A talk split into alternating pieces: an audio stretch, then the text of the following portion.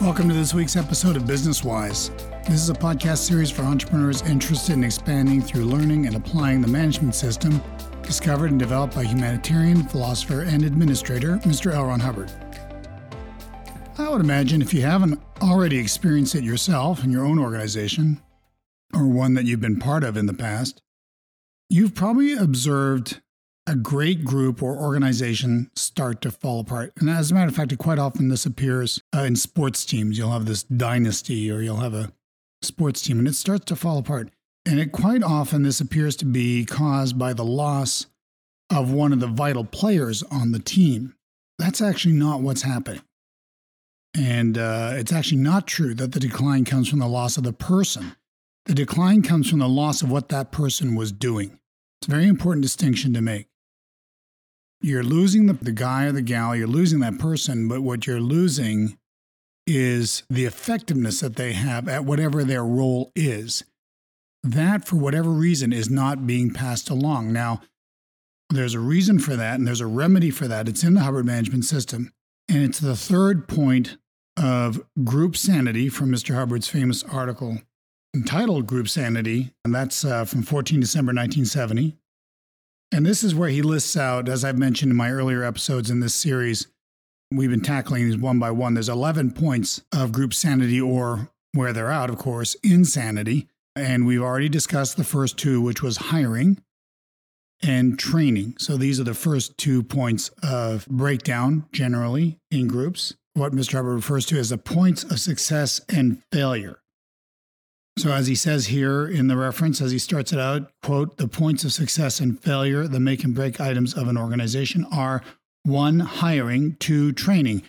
And now that we're on to the third point, before I introduce it, I'm just going to say that this is, you know, we often hear uh, members discuss or business owners discuss problems in hiring.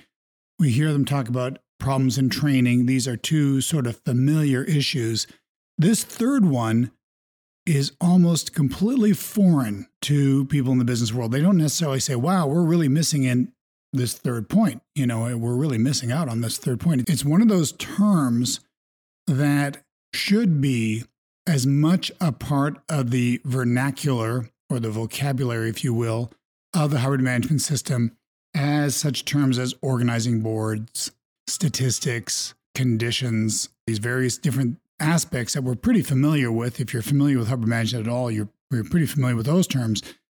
But this term is also a critical term, one that should be at the tip of your tongue, just like any of these other points, because it's that important. It is the point that will give you expansion into the future despite any losses of personnel. Because with this concept in place, you may lose personnel, but you'll never lose function. And that's the critical thing. That is what you're missing. If you view it from that perspective, that you're not losing a person, you're losing a function or a, a competency level in a certain area. If you view it from that perspective, you can start to see solutions to this. And if you implement this solution, and this solution is a personnel solution, and in my experience, personnel is so badly handled that almost all personnel solutions that Mr. Hubbard presents in his management system tend to be a bit counterintuitive because they're all you know the tendency is to do them wrong so often that that sort of becomes the accepted way things are you know you know it's just like hiring is bad these days you know or training is you know i don't know how to these guys won't learn or you know there's there's these weird perspectives like what's the point of training people you know they don't stay. You know th- th- these kinds of false datums if you will enter into the business world and they just become accepted. And uh, there's no reason for them to be accepted. They shouldn't be accepted because they're false. And mr hubbard is presenting true data but when you hear it you're going to go huh? Like it's going to tend to go against conventional wisdom if you want to call it conventional conventional wisdom in quotation marks because it's not very wise at all. Okay I'm not trying to be funny and connecting it up with wise, but they are not wise solutions. The wise solutions are in the Hubbard management system.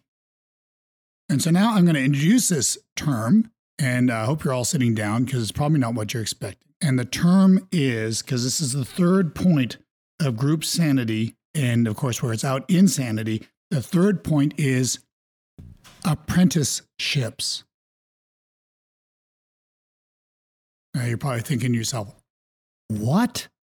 What is an apprenticeship anyway? Isn't that something they used to use in the Middle Ages? Or, you know, what's an apprenticeship?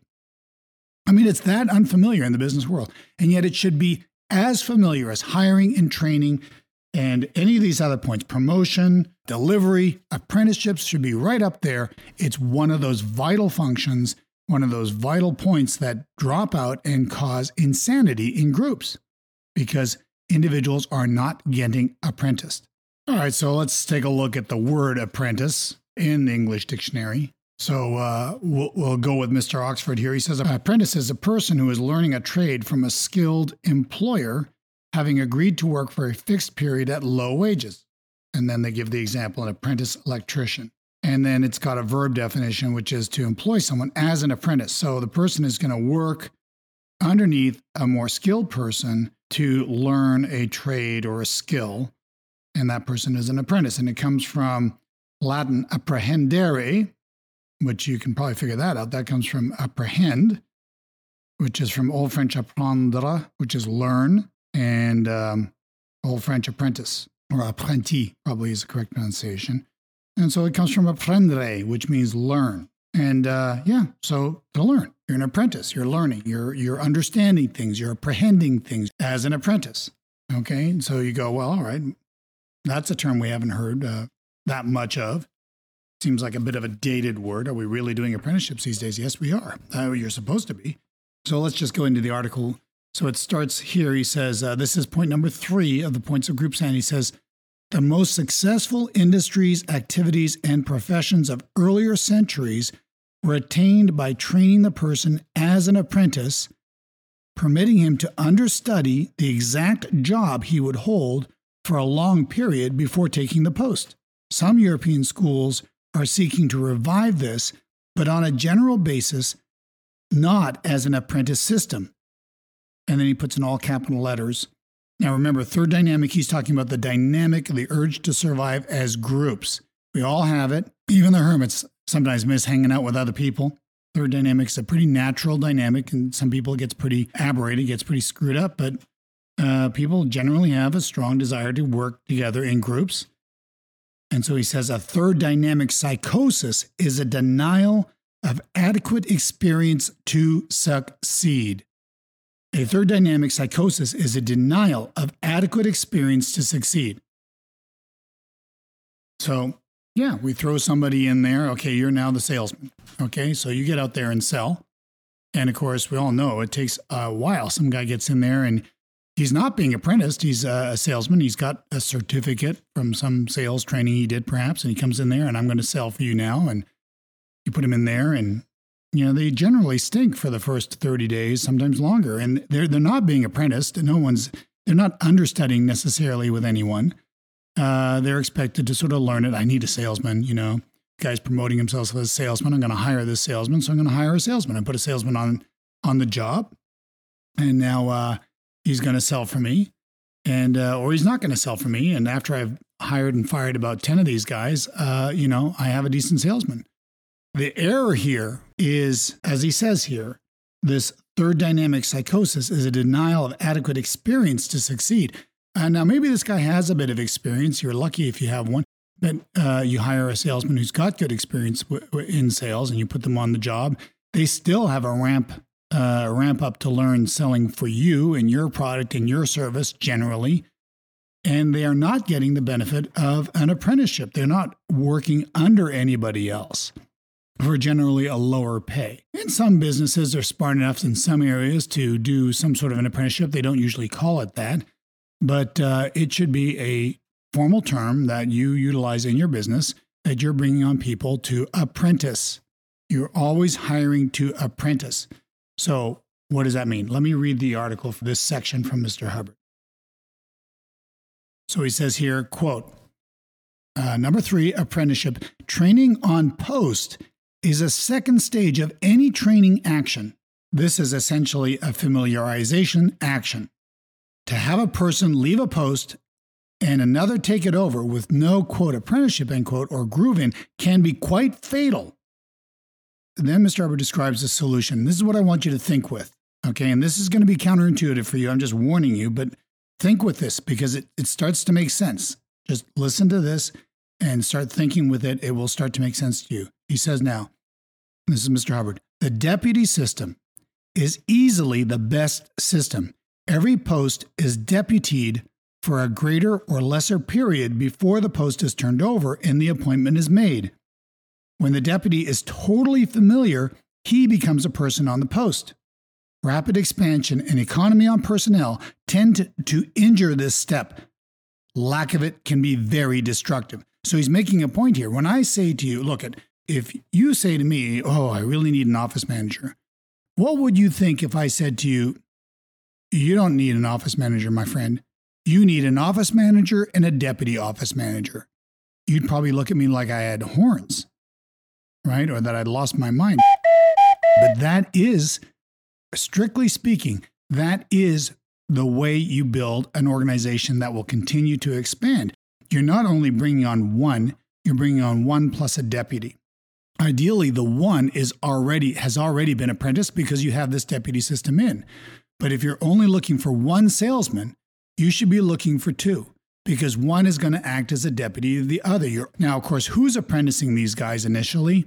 It's going to be you. If you're starting a company, you wear all of those hats to whatever extent that you can. You should be viewing whoever is starting with you as the office manager, who's ever starting with you as a salesman, who's ever starting with you as a point guard if you're building a basketball team, okay? To some extent or another, you are attempting to apprentice that person.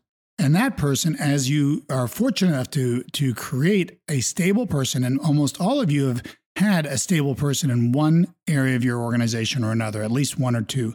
You know, maybe you had a really good office manager, you had a really good salesperson, or you had a really good construction manager, a really good cabinet maker, or whatever it was that you had.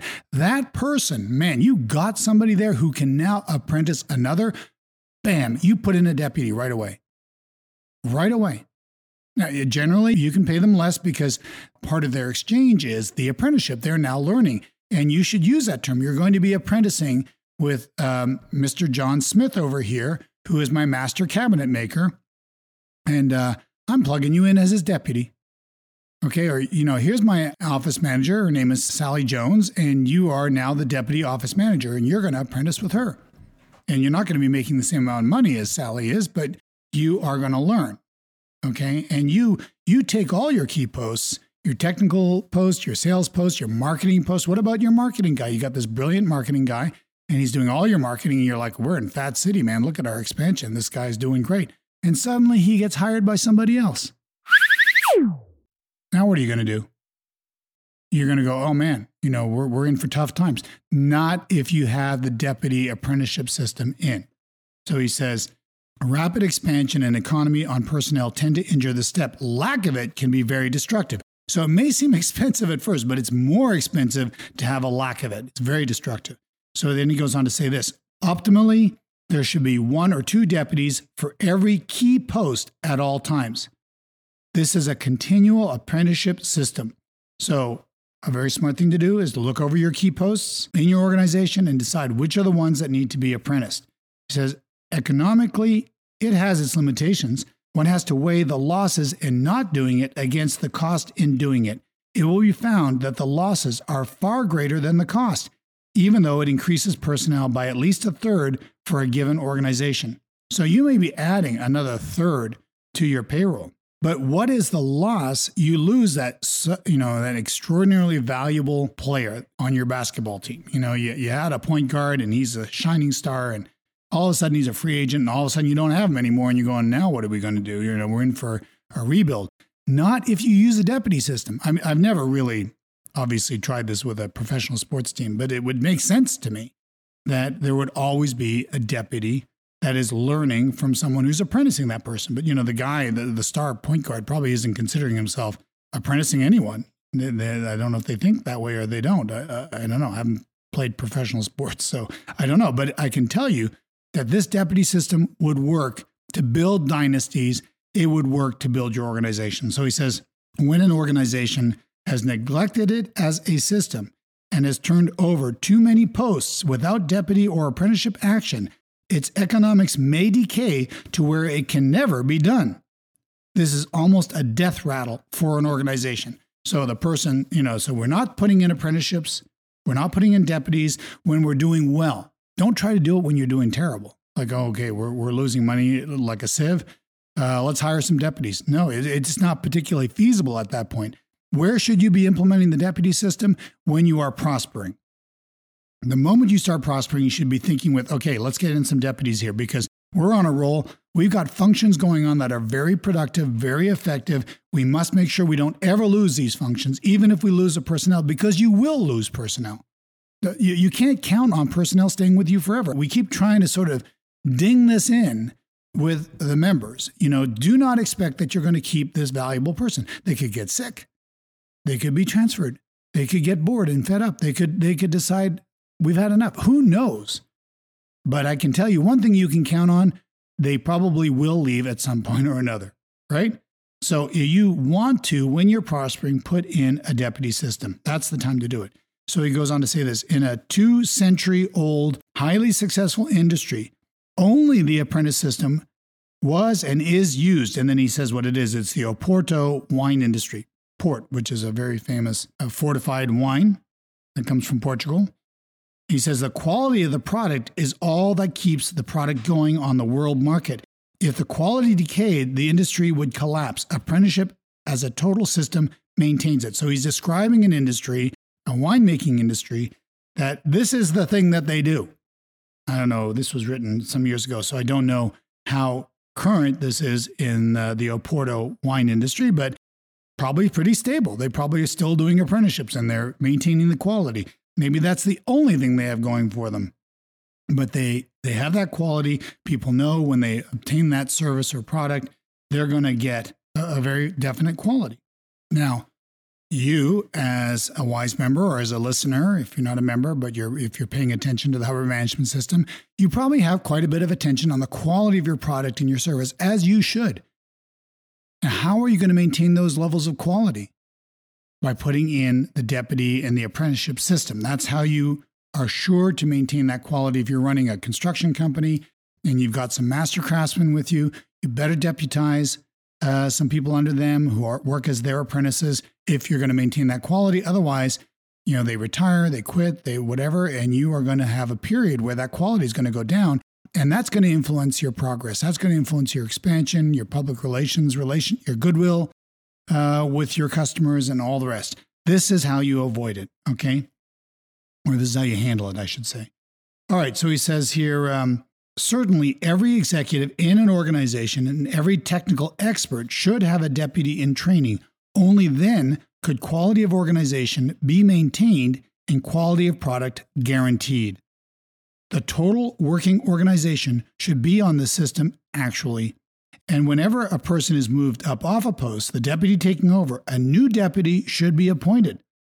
The last step, appointment of a new deputy, is the one that gets forgotten. So, you know, here we have we have a salesman, a veteran salesman. He's doing a great job. And uh, we were smart enough to put a deputy under him when we were prospering, and that deputy is learning everything. He's facilitating him. You'll notice, by the way, that the experienced one, the guy with all the skill, his or her production will be enhanced and increased. This helps to compensate for the fact that you have now an apprentice with that person because they will, you will find they'll be way more productive with a deputy than if they were operating on their own. Okay. So now they uh, get a better job offer. They go somewhere else. They go work for the competition, let's say, and you go, well, thank goodness, you know, we have this apprentice now. And that apprentice steps right in the boots and does a fine job of taking right over and without a hitch.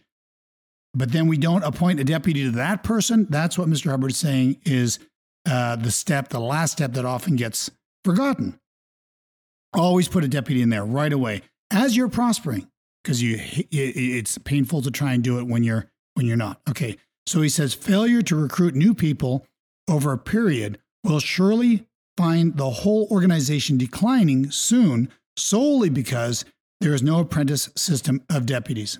The organization expands, singles out the posts, promotes some unapprenticed people, and begins to lose its economic advantage. Low pay ensues, people blow off, and then no one can be hired. It's a silly cycle, really.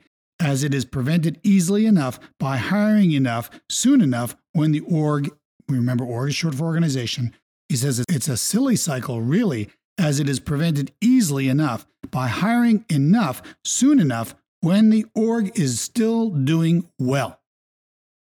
This is why you should always be hiring. Remember, this brings us back to group sanity point number one hiring. As well, I'm not hiring right now. Are you kidding me? Oh, yeah, we're doing really well. Why would I hire? We're doing fine. No, that now you should be hiring. I don't need anybody right now. Yes, you do. You need deputies. You need to put people under you. Look, you're fat right now. You're doing good right now. Hire some more folks. Keep an eye out for good people, hire good people, and put them on as deputies and get them apprenticed. So they get, you solve this issue, which is, uh, let me remind you, as he says, you solve this psychosis. A third dynamic psychosis is a denial of adequate experience to succeed. So we, we don't put in a deputy system, we don't put apprenticeship, we lose somebody. It's like, oh, got to start all over again. And you go through this, and it's it's psychotic. It's a point of insanity. We don't give them adequate time to uh, experience to succeed. So always use this. He says the rule is deputy every post and newly deputy them when promotions occur. So you promote somebody as you're expanding, you promote people, you, you promote the deputy then to take over the function, and then of course you put deputy under them.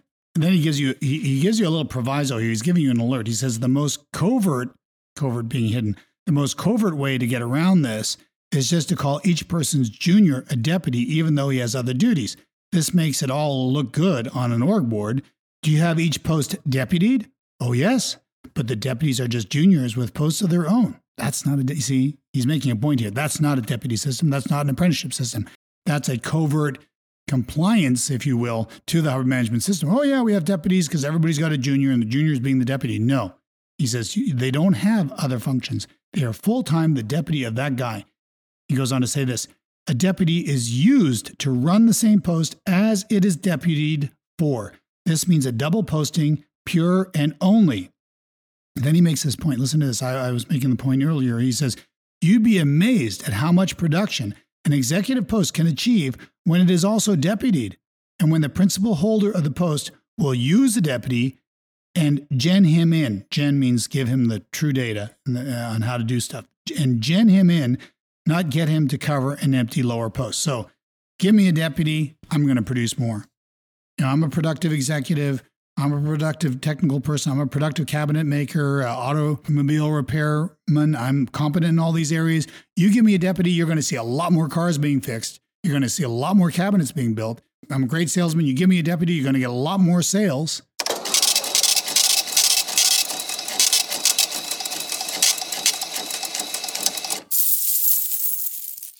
Don't give me a junior and say that's my deputy when they have their own functions. You know, he's my uh, deputy mechanic, but he's also, you know, the uh, you know the shop cleaner or something like that. He's too busy cleaning the shop to learn to get genned in to get the information on the on the post. So he's not really my deputy. So no, pure and only, he says, double posting. Do it when you're prospering. Do it as you're expanding, and do it when you don't when you think you don't need anybody because you do, because people will move on, people will be promoted. You're going to expand and you need to somehow overcome this point of insanity in groups, which is, as he says, a denial of adequate experience to succeed. Don't fall for that one. Make sure people really know their ropes. And I think even a, a sports dynasty could be built this way. Uh, not being a sports manager, but it is a third dynamic, and I'm sure it would uh, respond to the same system. You know, you got a star, take someone who's not a star but has some promise and apprentice them and and tell the guy in charge, you know, tell the tell the star you're an you know you're going to apprentice this guy. I'm going to what? Well, let me clear up what an apprenticeship is, and they and you're off and running. Okay. Well, you may not be running a sports team, but you're certainly running a business. Put in the deputy and apprenticeship system, and you will see comfortable. Um, I probably shouldn't use that word. I don't know when any real ambition is comfortable, particularly, but relatively, shall we say, comfortable, consistent expansion by eliminating this third point, uh, this third point of group insanity, group sanity. Okay. All right, so that's it for this week's episode. Uh, I released a couple of bonus episodes that precede this and that go over aspects that you can now see have a lot of relevance to this. They have to do with confront, they have to do with drilling. These are all apprenticeship type actions. If you haven't listened to those earlier bonus episodes, I recommend it, but uh, you don't need to listen to those to take advantage of this episode. But uh, by all means, put in apprenticeship. Thank you very much for listening. Hope you got something out of this week's episode, and we will talk to you again next week.